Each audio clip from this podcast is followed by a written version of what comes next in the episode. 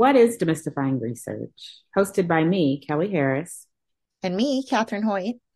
Demystifying Research is a space where we dialogue on training, careers, and all things research. Everything from is research right for me to thinking about applications, mentorship, which research degree is right for me, handling failure and rejection, CVs versus resumes, and funding. This is a space where we engage in discussions around the questions we all have or have had when considering a career in research and science. As clinician scientists, we seek to answer questions and address issues that aren't clearly addressed in more formal spaces, things that weren't addressed in our clinical training, questions that we may not know how or where to begin to seek answers. This is not a space only for scientists and researchers, but for anyone who may be interested in science and research. We're so glad you've joined us. Let's dive in. So today we were hoping to talk a little bit about the process of getting a PhD, the information that maybe you weren't told ahead of time that you don't know until you know kind of stuff, the the ins and outs of the process that aren't necessarily shared in any other way. And maybe some of the information that, you know, I I wish I would have known as a PhD learner or before I even considered a PhD. Um, so that's what we're hoping to talk about today. So, uh, could you introduce yourself for us, Dr. Yeah. Shultz?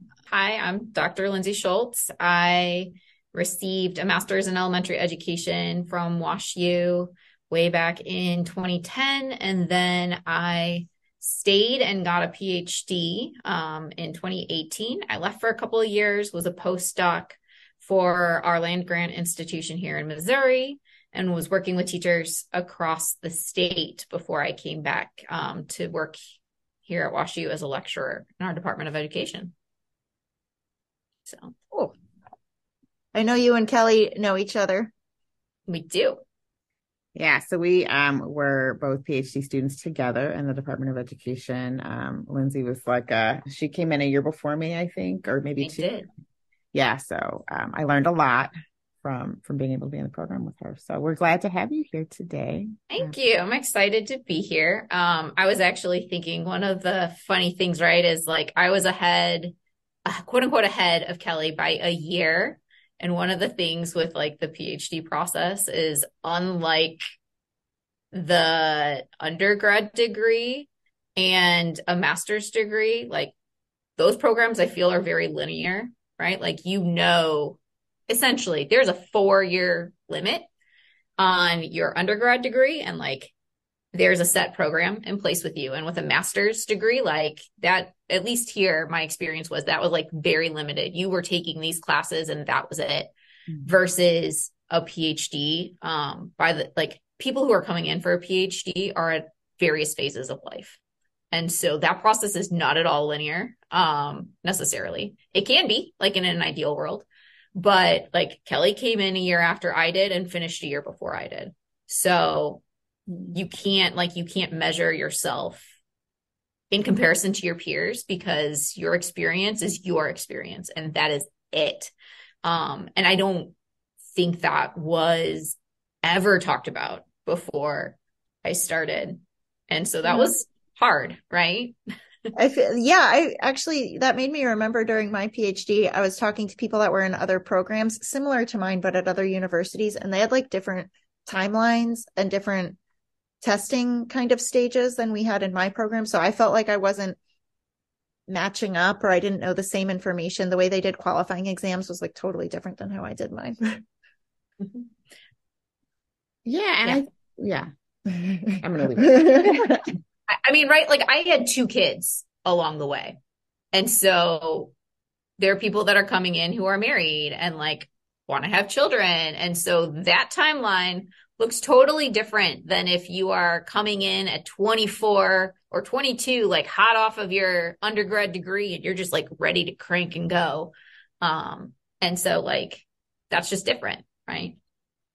Yeah, that's different. And I think for some folks, even, you know, there are things that can happen, good, bad, or other, that change your trajectory, trajectory a little bit or change the work that you're doing or make your data collection, if you're doing that as part of your work, more complicated or whatever that can um, extend or shorten those time mm-hmm. periods in different ways. And so um, I think Yeah, I think that's a great point. It's not linear. Everybody kind of has their own path to walk. And I think it's important to like lean into that and get what you need from a program as opposed to trying to follow someone else's model that might not be what you need or what's what's best for you. So um, and there are so many things that are beyond your control. Like I came in to work with one person who then in my second year like wasn't granted tenure and left. So i didn't have that person to work with anymore. And then how do you find you know somebody that does work for you and what you thought you wanted to do? And perhaps that has to change too along the way. So you so there's a lot of flexibility in some ways that you have to be able to exercise or willing to exercise um, like what I came in to do is not necessarily at all what I ultimately ended up doing with my degree. So it's really that, challenging in some ways, yeah, right? That made me, that sounds really difficult to have kind of an unexpected mentor change happen during your PhD training.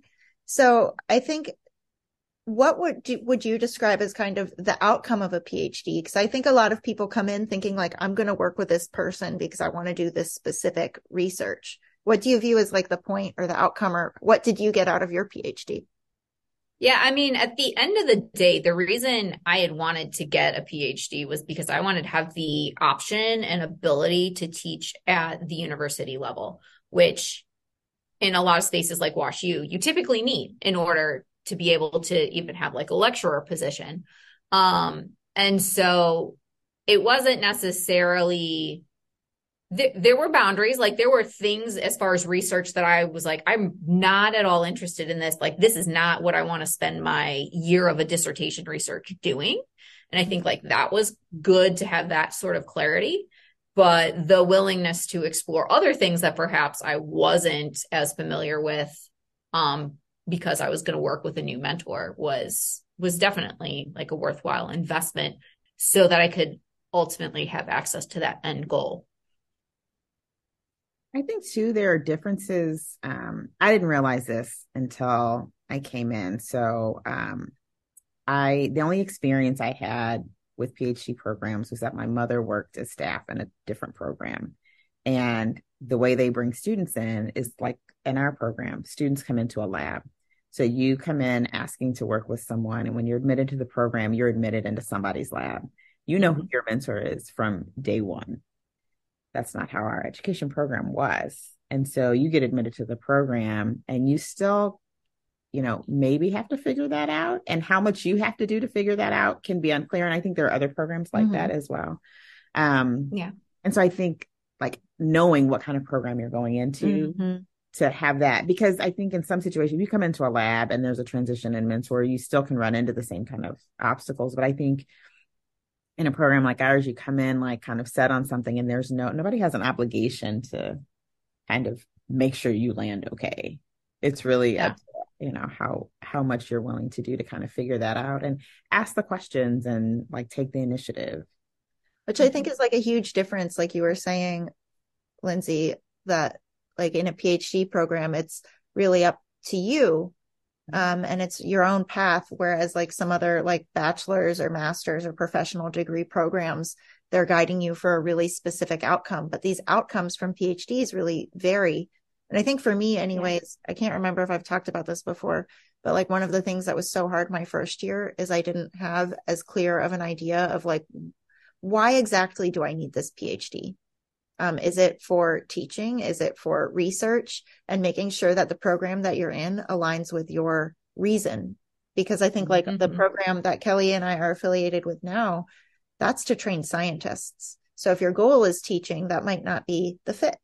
Mm-hmm. Um, and then, you know, like those, you would answer all of these yeah. questions differently depending on what your personal individual goal is, because every path is its own, its own. True. And like, I think what you're not saying, and we've talked about in a different episode, is that um, so Catherine has a clinical doctorate also, and then mm-hmm. a PhD. And there's an episode about that. So mm-hmm. for folks who are interested in that, go back and find that one. What's the difference? But I think, um, yeah, it's a really good question, right? We're already really talking about this kind of the things that, you know, perhaps were tough for us, or maybe we've seen be tough for others. But what are some of the other things? Um, Lyndsie, you touched on this. You know, growing your family while also pursuing a PhD. Um, I uh, was pregnant when I applied to my PhD program, and I was really, I really worried a that that that was going to lead to some kind of bias in the process. It did not, but I was concerned that like pregnancy would somehow disqualify mm-hmm. me from a PhD. Um, but yeah, other kind of you know challenges that um, might have come up for us or others. Um, and, and yeah, so I think like I obviously was already in the PhD program when I became pregnant with my oldest. Um, but there's like that very quick transition when you become a parent to like you had your own life and you were your own person before you had this human being and now by virtue of having another human being in your life um your time becomes extremely constricted there were a lot of opportunities that I had to say no to, or I felt like I had to say no to because I was now responsible for caring for, you know, a baby at home. Um, and also like I needed to put up specific boundaries so that I could take care of, of like my own physical and mental health because as you all know, like doing a PhD is a lot. Um, and it can take over your entire life. Um, and so I think it was hard to say no to a lot of things, um, even just like events that like I would have liked to have gone to or talks on campus that I would have loved to participate in um, or publications. Like there after I had my second child I had postpartum depression. I had to back out of a publication because I had to take care of my mental health right? Like there are just things like that that are inevitably going to come up. Life inevitably happens along the way. And I think knowing that there are there are resources within your university, usually to help, especially with mental health. Um, but also being willing to ask, like, hey, because like with postpartum depression, our people here on campus don't typically handle postpartum depression in their student population. So then I had to ask, who can I go to outside of the university? Because I do need to take care of this. Um, but right, like knowing that those things will come up and being willing to reach out to the resources that are available because it can be i think reaching out can be the challenging part because it's hard to admit sometimes like hey this isn't going swimmingly well right? Sorry it looked like what, you were going to say something. No i was just going to say i think it's also like understanding the climate of the institutions that you're considering or that you're in.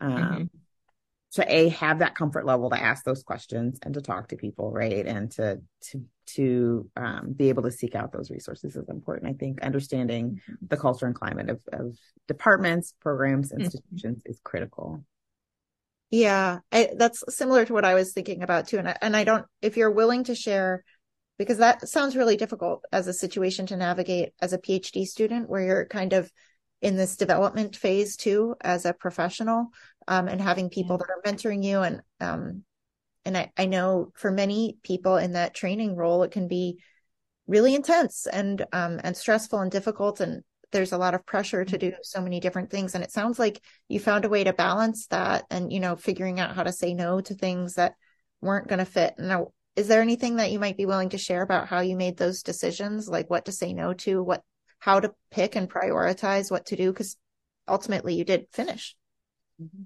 Yeah, I think like to Kelly's point, knowing the climate of the like department that you're in or the university is also really important. I got I feel as though like I was overwhelmingly lucky in the fact that we had a department chair at the time um who eventually became both Kelly and my mentor um who was very supportive of us having children um throughout this entire process. He like I remember when I first got pregnant, I was very concerned because, right, like I was supposed to be working as a TA that next semester.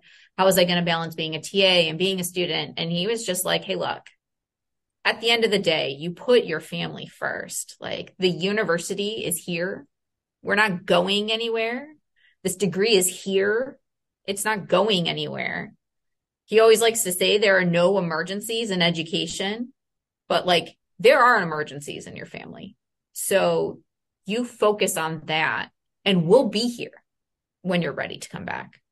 Um, and I think having that level of support early on helped me realize like, okay, it is okay to put boundaries. It is okay to put myself first. Um, we are people first. So that I think was fortunate. Um, and I realized that's not necessarily everyone's experience, but there are, I think, more and more universities, at least from what I've seen elsewhere as well, that are there are mentors there, there are people there, there's a support network there. Um, and it's just a matter of like, do you know the people who can help you tap into those? Yeah. I just so I'm thinking about um yeah I agree. Um, we did have a very supportive mentor and I also am, am reminded of a conversation um, that I had with a different department chair um, who was a man who was telling us a group of students most of us women um, and a handful of us with families a story about when his kids were young bringing one of them to like a faculty meeting or something. And he then said you girls could never do that but like for him, it was cool and cute and like, you know, highly respected. So I think there are also these kind of um you know gendered conversations that happen around around that and and i think that some programs operate in that way um, and mm-hmm. i just mm-hmm. found it interesting that he you know stopped the conversation to say like yes i did this yes it was fine don't get any ideas um and I right. think, you know, he meant it in a support, not a, well, supportive is not the right mm-hmm. word, but in a, in a, like, like he didn't agree that it was right, but like, don't, you know, don't acknowledging take that yeah. that double standards there. Exactly. Um, yeah. so yeah, so there, there is you being mindful of climate, I think matters. I think also another thing that you brought up that I'm really thinking about in relationship to my experience is like recognizing that not all mentors can serve every purpose and um yeah. and the value of having a mentor um that provides you with that type of guidance and feedback and um permission to be a parent which is seems maybe silly but like when you're in this training environment i think there is that question how is this going to actually go and so um I think it's okay even, or I don't think I know. I'm saying this actually, I should just be forward. My own experience, you know, not every mentor can serve every purpose. And sometimes you need to seek out an additional mentor mm-hmm. or, um, in, internally at your own institution or finding even external mentors that can serve different purposes to, you know, support you in getting to what your ultimate goal is. And if the ultimate goal is like completing that PhD for the purpose of research or teaching or whatever that may be or leadership, like who are who are the people that can really help get you there? And if one mentor or supervisor isn't able to do all of those different components find someone else. Or mm-hmm. if it's just not a good fit. Yep. I think Fair. i didn't have that experience until after my phd and it was a small program but i got paired with someone who wasn't a good fit and i thought it was like my job to make it work And then it took me quite a while to realize like this is just not a good fit and I'm wasting my time and I need to figure out something different as opposed to trying to force it. So there's that. I I maybe even still feel that sometimes like I need to make this work. Yeah. Yeah, um, I mean, similarly, right? Like, even so, after the initial mentor I was going to work with left, I was paired then with somebody who was not at all a good fit. And the fear of walking away was really, really high because it was like, oh my gosh, if I don't want to work with this person, how am I going to get through? Um, and there are other mentors to work with. And again, like it probably did set me back at least an additional semester, if not a year, by virtue of like changing who I wanted to work with. And yet that was a much more fruitful relationship in the end because like he was able to help me see more broadly beyond what I was originally working on and also you know provide me with the support I needed in order to get out and finish. So what do you think um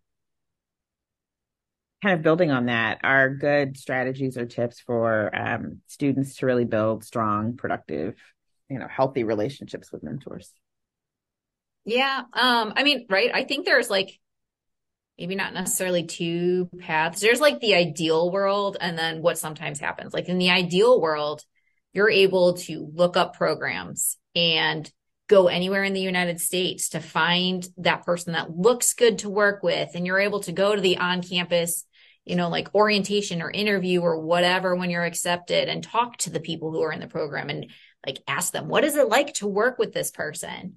Um, I had that benefit like when I ultimately got a postdoc, right? Like I talked to her grad students and was like, what is it like to work with this person? How would you characterize working with them? What happens like if you can't meet a deadline? How do they react? Um, and then there's like what also happens, which is sometimes you're bound by geography. You might have a spouse. Mm-hmm. Um, you're not leaving the area, so you are limited as to what programs you can apply to and who, you know, you might be able to work with within that program. Um, how do you make that fit happen. And I think being really honest with yourself and also maybe the people you're going to work with. Um, because not every PhD program is the right fit for everybody. And I think being willing to be honest with yourself about that before you try to force it um, can save you a lot of time and effort. Sometimes, like, you might be better served by going to the smaller regional university to get a PhD if like there are people there that do the research that you're interested in, for example. Um, but likewise, like it just depends on your end goal. And I think knowing that before you come in matters a lot. Yeah, I hear you saying like several important things there, right? Thinking, um, I, I, I can remember coming in as a student and feeling like, you know, you have no choices you have to kind of you just have to get through it and in order to be successful you have to do it in this way whatever that is you know kind of whatever folks tell you to do and so i i can i hear you saying that like really thinking about that fit piece matters and um, thinking about what's right for you but also like communicating and and the honesty piece and really thinking about um you know what kind of mentee, trainee, student, learner you are, and, and really considering that is perhaps also important in communicating that with mentors. I think that's excellent.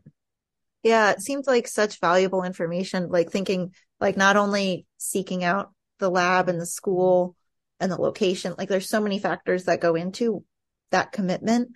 Um, but also what do I really want out of this? And like, what's the best fit for me and my own path? Because the PhD is such a unique everybody's path is is unique it's like inherent in what the degree is is it's mm-hmm. generating new information um so kind of with that in mind is there anything that you could think of that you would like to share with people that are considering a phd like what should they be thinking about when they're considering the degree and maybe different degree programs hmm, that's a really good question i mean again because it is so individualized um I mean, I think it's worth, and I, I would almost, I mean, I don't know how everybody is before they go into a PhD program. So I would almost say, I imagine a lot of people are doing their research beforehand, but do your research beforehand.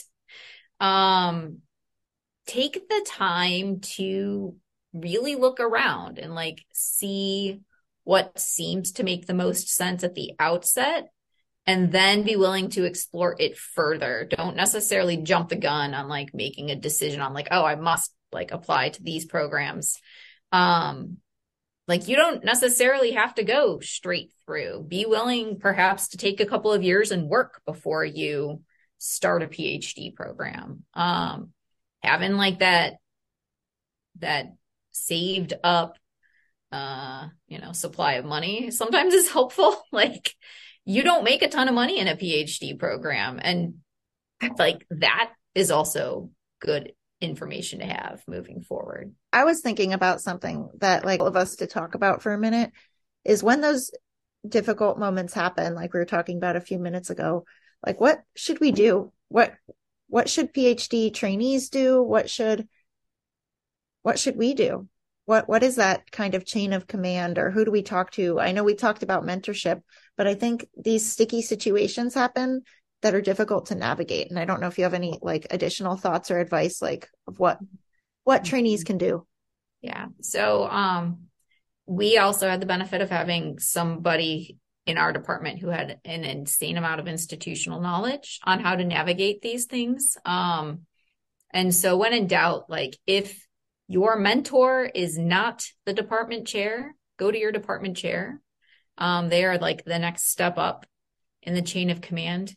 If you are in the unfortunate situation in which your current mentor is also the department chair, um, the next chain up usually is going somewhere within your graduate school, whether like in my case, it ended up, I think you ended up at like the dean. Um, and so they are like able to help you navigate those situations. They know like who to contact, um, the additional resources that are available to you through your programming or through your department. Um, and so the challenge is working up the nerve to go up that chain of command because I very clearly remember feeling helpless. Um, and like my experience didn't matter when in fact, like a lot of the people in the university genuinely do care about student experiences and want you to finish and want to help you navigate those situations, but they don't know that they exist until you bring it to their attention. Yeah. I think that's excellent. I think um, the other thing I was thinking about is, you know, we've been talking about these kind of particular situations, but um, I think research period and PhD programs and kind of um, working in research later is there are opportunities for conflict in many different areas.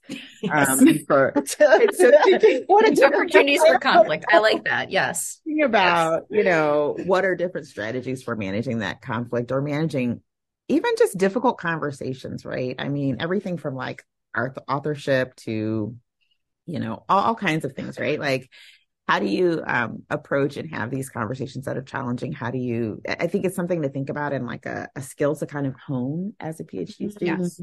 Um, like a skill they don't tell you that you need to get out of your PhD. There it is. Yes, yes, and ideally, right? Like, I didn't realize until after I was out how much of that um, I gained through the mentor that I ultimately worked with and seeing how he operated um, with other people, uh, how he operated, even just like when we all wrote together on things. Um, he used to send me links or send all of us, I think, links to like, here is like general APA guidance on figuring out authorship um, based on like what are you writing? What are you contributing to this um, right? Like how I, I don't know. I think it was it again wasn't until after i left that i realized oh like that was part of the training piece that wasn't made explicitly clear um but i realized i'd gained over time. And i like at some point i'm wondering like is it better to have like make make it explicitly clear like hey we're going to have this conversation so that you know like when you are working with partners in the future how how you want to talk about authorship on a piece? How do you want to do editing once you know you've submitted something it's interesting. So, as Lyndsie said, we worked with the same mentor, and I had an issue with my dissertation where I got um, confl- conflicting feedback from two different committee members on the same thing, and I was like, I don't know what to do. They told me to do two opposite things. How do I handle this? And he was like, You're going to handle it like peer review. Like, you know, you're going to like, this is, this is the real world. This is the yeah. real life. That's how it happens. These things will come up and here's what we're going to do. And so I think modeling that kind of thing and, um, you know, asking the questions because I was like, I don't, you know, I have to do what they all tell me to do, even when they're telling me to do different things. How do you figure that, that out? Totally my mentality as a PhD student. Like I've got yeah. to do what they tell me. And right? I think, you know, um, that that's an important piece that you're bringing up. And so, yeah, like some of these things should probably be more more, um, explicit and more direct. Um, but then we also have to kind of learn how to follow those models that we're seeing that are, you know, I feel like a lot of the lessons I, I got, um, were these like just watching, right? Just watching, yeah. um, these experienced folks in action and figuring out like, oh, okay, this is a good model for how to do X. Um, and applying that. And then I think as a mentor, I do think a lot about actually directly telling students being more explicit and teaching some of those things that those lessons I kind of just observed. So I feel like that needs to be, yeah, good point. But like, like we need to think about that like as trainees coming into PhD programs, being aware that these are skills we have to learn.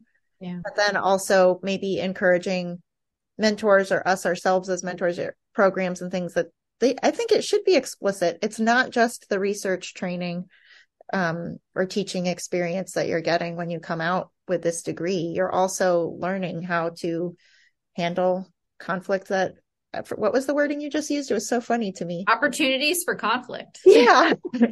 well, you know, we didn't talk about this. Um, we, it's constantly. It does. Yeah. And, you know, so one of the things that that we were considering talking about was, you know, imposter syndrome, right? I think it's its own episode, but I think that like feeling empowered to kind of take leadership and ownership in your own path in that way, right? So like here's conflict, but I do have um some agency and how I handle it. And I think we we live in this space that's like, do I belong here so often? Mm-hmm. Which is why I brought up the, you know, imposter syndrome that we think about it like that, as opposed to like to, to taking that ownership and leadership for ourselves. And um I think the earlier we learn to do that, the better we can manage and handle that conflict going, you know, as we go. I think conflict is different because we or it's difficult, excuse me, because we um because it's like confidence, right? Like that, you know, well, I don't know anything. I'm just a student. I'm just this. I'm just that. Well, no, this is your work. Like, you know, so yeah. Yeah. And I think that, um, so like as a person who is like, I will easily say that I like to avoid conflict at all costs, right? Like, I'm not one that likes to to advocate for myself necessarily. However, there is a training piece that I think comes in here because, as you said, like the opportunities for conflict naturally arise throughout the process. And then as you become an adult and are in the real world, right? Like these things will happen. Um, but knowing how to respond is also important because you inevitably have to advocate for yourself. And know that like you have either ex- prior experience before you come to this PhD program, you have prior knowledge from your various degrees. Um, you've been brought in for a reason. Like they don't just admit everybody, right? They're investing in you for a reason. And so be willing to advocate for yourself when necessary or for your work or, right? Like Mm-hmm. There's something to be said about picking and choosing your battles, of course. Like, don't fight for everything. But when it matters, be willing to advocate for yourself. Agreed. I think we would. So I'm thinking since I brought up the the words imposter syndrome, and since we're talking about this, I think we have to also recognize that programs exist within systems and structures that are not designed to empower us to feel that we can do anything about these things, right? Right. Um, there's a power dynamic. There are situations that the way the structure, the kind of hierarchy, the way that um, uh, there's differential influence and and all of these things in the in institutions. There the structures are not set set up in a way to make us feel good about that. And I think yeah. we have to remember that.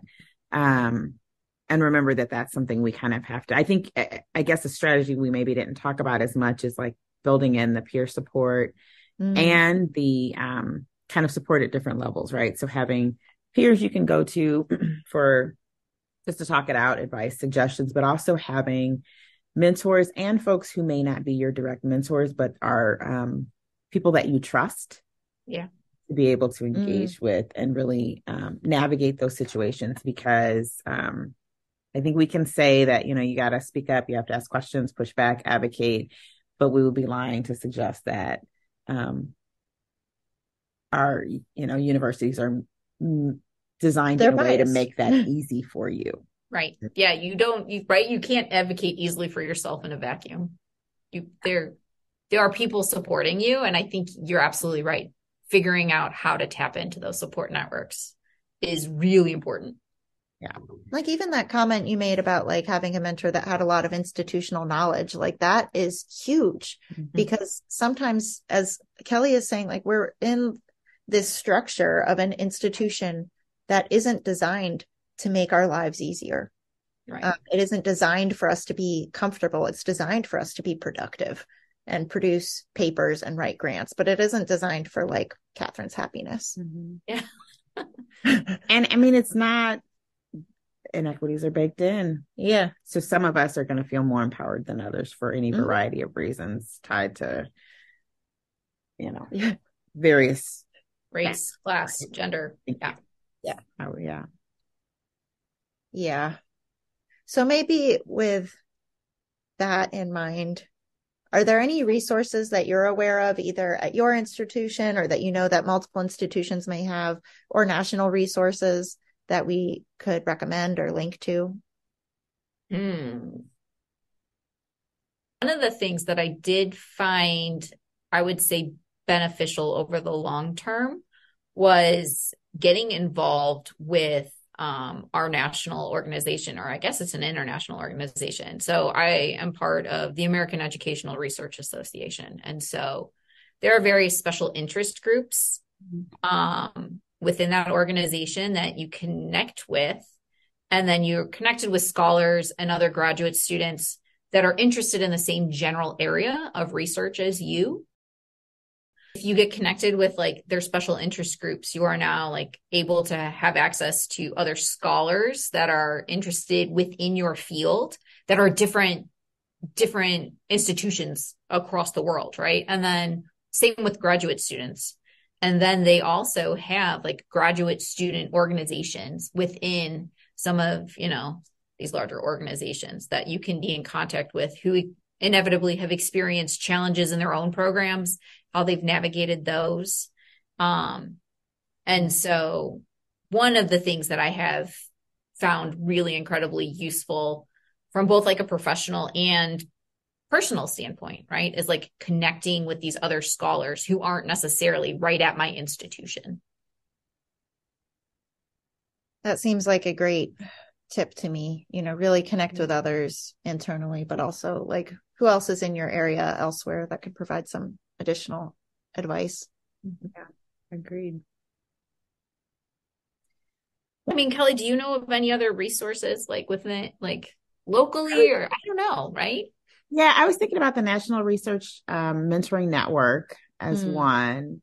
Um, but the other thing I was thinking about when actually when you mentioned this, like graduate student associations outside of your institution, but also within your institution, I think can yeah. be useful across departments. And we talked about that um, when we in our episode on postdocs thinking about like how to make use of those resources um, the you know organizations for whatever level you're mm-hmm. at so i think that's um that's another one. Do you have others?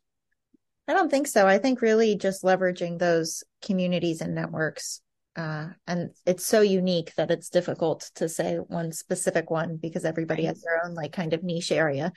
You know right. for me it might be occupational therapy and child development and hematology and seeking those mentors and supports within that network. So it might be multiple areas. So that's why i said that i think yeah. for really um, big challenges thinking about you know university reporting systems mm-hmm. office things like that um, is always something also because i think there are some challenges that are um, so egregious or so um, substantial that you really have to, you know, yeah. have specific types of recourse. Um, so they're always identifying where those things are in your university. What are the different types of reporting systems that exist? What are the supports that exist for students, period, you know, across the institution? And what are the purpose of those supports? So I'm just going to throw that out there because, you know, some supports like HR are there for the institution that they will be there to to talk with and support learners and people at all levels there too, but but really their purpose is to support the institution. So recognizing the difference of those different support networks and making sure that you're using them appropriately. Yeah. Yeah. Making sure that you're working somebody that has your best interests. Yeah, that's I guess the- I was trying to get like, problem solving strategy. actually cares about like Kelly, Yeah. Catherine, Lyndsie, and their success, um, and who are what is the purpose of your um the support that you're seeking? Like, do they want me to succeed, or do they want how do they want this to end? Great. Well, we thank you so much for taking time to chat with us today about this. I think um, there were lots of um, really good, you know, strategies and pieces of advice in there. Thank you so much. We all know it's a tricky process and hopefully people find the support systems they need along the way, right? Thank you for joining us today. Check out our other episodes to hear more. You can find the first season on YouTube under Washington University Program and Occupational Therapies channel under the First Fridays for OT Research playlist. And more episodes of Demystifying Research linked under the Research tab on the Washington University OT webpage at ot.wustl.edu. That's ot.wustl.edu. Send us your ideas for future episodes at demystifyingresearch at wustl.edu.